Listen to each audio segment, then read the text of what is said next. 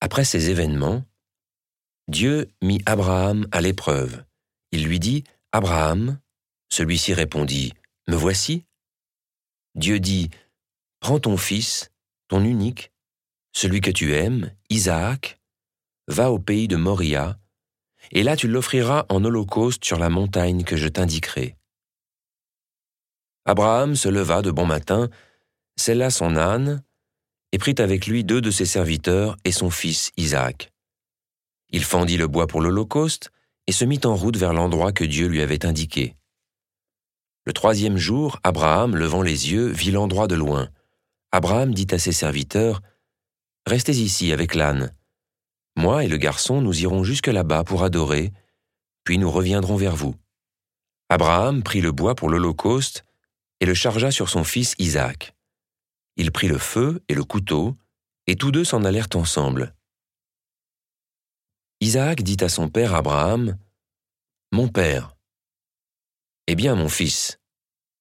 Isaac reprit, Voilà le feu et le bois, mais où est l'agneau pour l'Holocauste? Abraham répondit, Dieu saura bien trouver l'agneau pour l'Holocauste, mon fils. Et ils s'en allaient tous les deux ensemble. Abraham et Isaac arrivèrent à l'endroit que Dieu avait indiqué. Abraham y bâtit l'autel et disposa le bois. Puis il lia son fils Isaac et le mit sur l'autel, par-dessus le bois. Abraham étendit la main et saisit le couteau pour immoler son fils.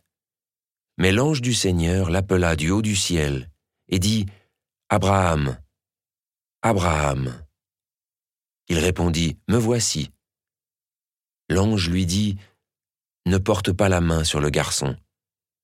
Ne lui fais aucun mal. Je sais maintenant que tu crains Dieu. Tu ne m'as pas refusé ton fils, ton unique. Abraham leva les yeux et vit un bélier retenu par les cornes dans un buisson. Il alla prendre le bélier et l'offrit en holocauste à la place de son fils. Abraham donna à ce lieu le nom de Le Seigneur voit. On l'appelle aujourd'hui Sur le mont le Seigneur est vu.